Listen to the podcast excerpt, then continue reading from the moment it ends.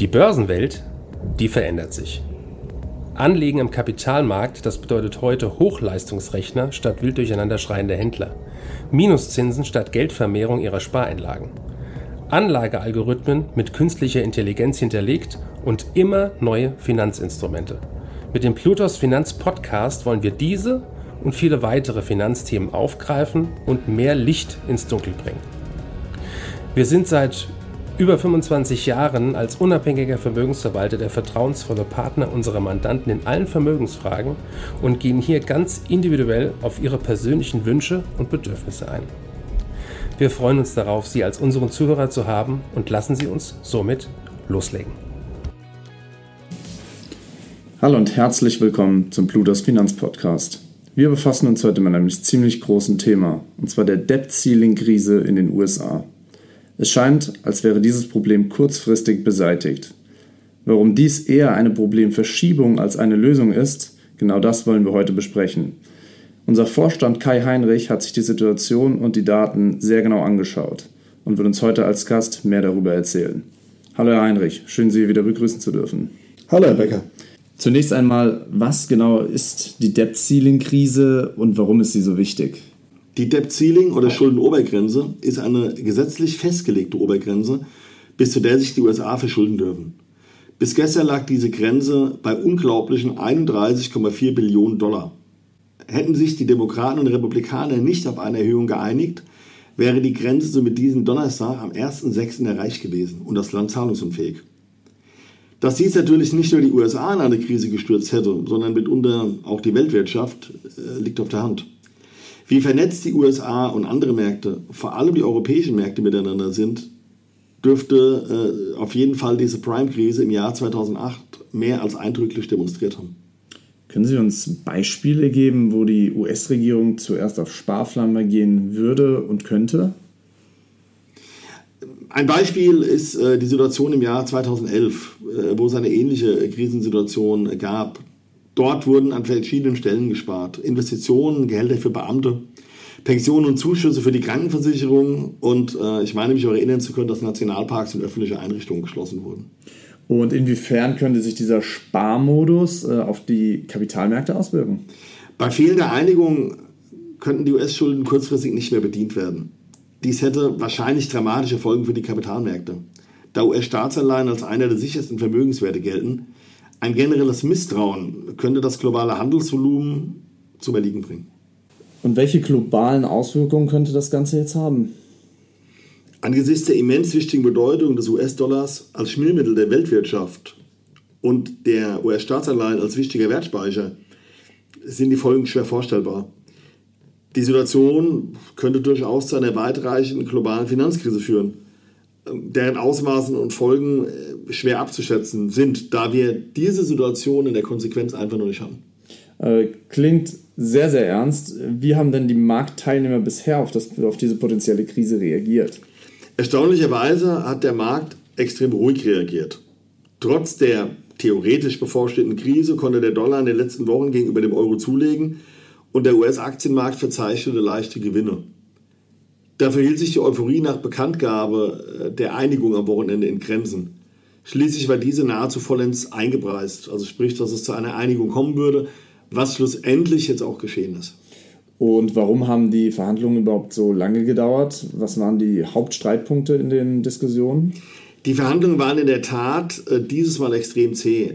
Äh, Präsident Joe Biden und Kevin McCarthy, der Führer der Republikaner im Abgeordnetenhaus, konnten sich bis praktisch zwei vor zwölf nicht einigen. Die Demokraten fordern eine uneingeschränkte Anhebung der Schuldenobergrenze, während die Republikaner umfassende Ausgabenkürzungen durchsetzen wollen, die nicht nur die Staats- und Sozialausgaben beeinträchtigen, sondern auch den Inflation Reduction Act betreffen würden. Hierbei handelt es sich um ein Programm zur Umgestaltung der US-Wirtschaft zu mehr Ökologie. Aktuell ist trotzdem Vorsicht geboten. Zwar klingt es schön und gut, dass die Demokraten die staatlichen Leistungen aufrechterhalten wollen, aber die langfristige Rechnung könnte teuer werden. Die USA sind jetzt schon bei einer Schuldenquote von knapp 140 Prozent in Relation zum Bruttoinlandsprodukt.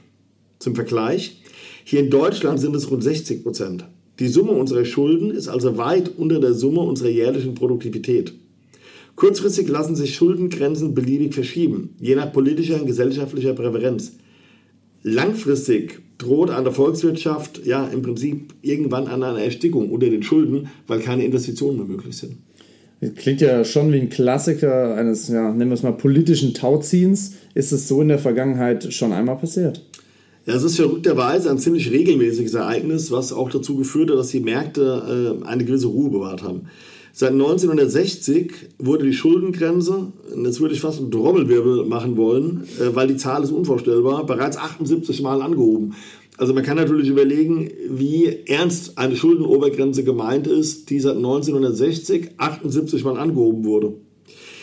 In der Vergangenheit war es aber durchaus so, äh, dass die politische Atmosphäre weniger angespannt war und die Schuldenobergrenze ohne großen Aufwand angehoben wurde.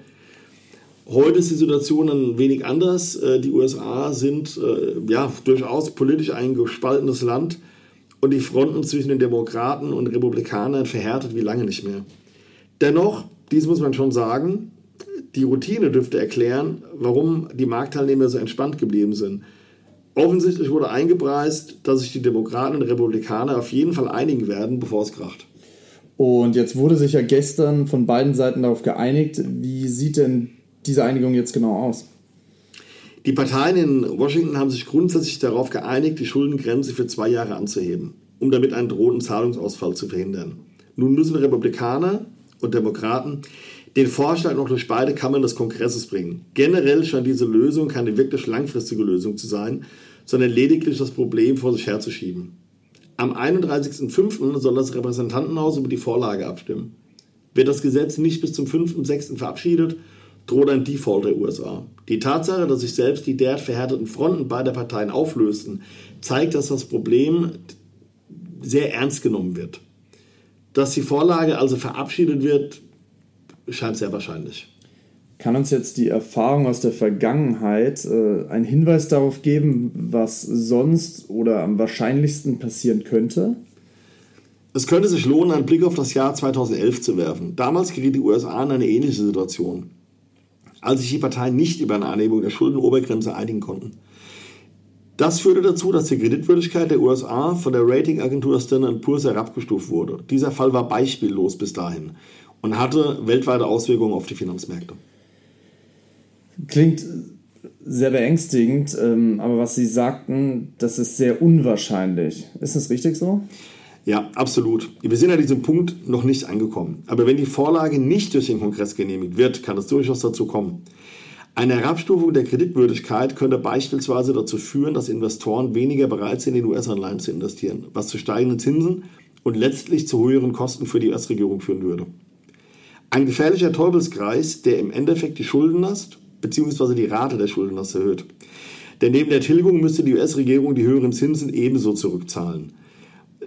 Fakt ist, die Wahrscheinlichkeit für dieses Szenario ist extrem klein. Wenn es kommt, hat es extrem große Auswirkungen. Und was sind die möglichen Szenarien äh, und wie könnten sie sich auf die globalen Märkte auswirken? In einem Worst-Case-Szenario wird die Vorlage schlichtweg abgelehnt. Das könnte dazu führen, dass die USA ihre Schulden nicht mehr bedienen können, was als technischer Zahlungsausfall bezeichnet werden würde. Dies könnte weltweit Unsicherheit und Schwankungen auf den Finanzmärkten auslösen. Auf der anderen Seite, wenn die Parteien sich doch einigen, könnte das den Märkten eine gewisse Erleichterung bringen und die Unsicherheit reduzieren. In diesem Fall würden wir wahrscheinlich nochmal eine kleine positive Reaktion an den globalen Märkten sehen. Wobei, wie eingangs ausgeführt, äh, der Markt die positiven Aspekte äh, aus meiner Sicht vorweggenommen hat. Also sprich, wir haben im Moment eher ein asymmetrisches Chance-Risiko-Verhältnis. Äh, kommt die erwartete positive Meldung, wird wahrscheinlich nicht so viel passieren, Käme der Überraschungseffekt, ähm, haben wir eine ordentliche Fallhöhe nach unten. Ähm, ja, also ich denke, von daher, das Chance-Risiko-Verhältnis ist in dieser Situation nicht optimal. Herr Heinrich, vielen Dank äh, für die Einblicke und auch für das Beobachten der Marktsituation und äh, auch sich das Zeit nehmen, das uns und den Zuhörern einmal zu erklären. Heinrich, kann ich nur sagen, vielen Dank für die Zeit und für die Expertise. Sehr gerne, bis zum nächsten Mal, Herr Becker. Bis zum nächsten Mal. Danke für Ihre Zeit und Anhören unseres Plutos Finanzpodcasts. Ein Podcast, der Ihnen sowohl allgemeine Informationen zum aktuellen Marktumfeld sowie auch Wissen zu speziellen Themen wie Rohstoffe, Fonds oder auch Aktien einfach und effizient vermitteln soll. Wenn Ihnen der Podcast gefallen hat, dann hinterlassen Sie gerne eine Bewertung auf Apple Podcasts und folgen Sie dem Podcast auf Spotify. Teilen Sie ihn auch gerne auf Facebook, Twitter und LinkedIn und besuchen Sie uns auf plutos.de. Viel Spaß weiterhin und bis zum nächsten Mal, Ihr Plutos-Team.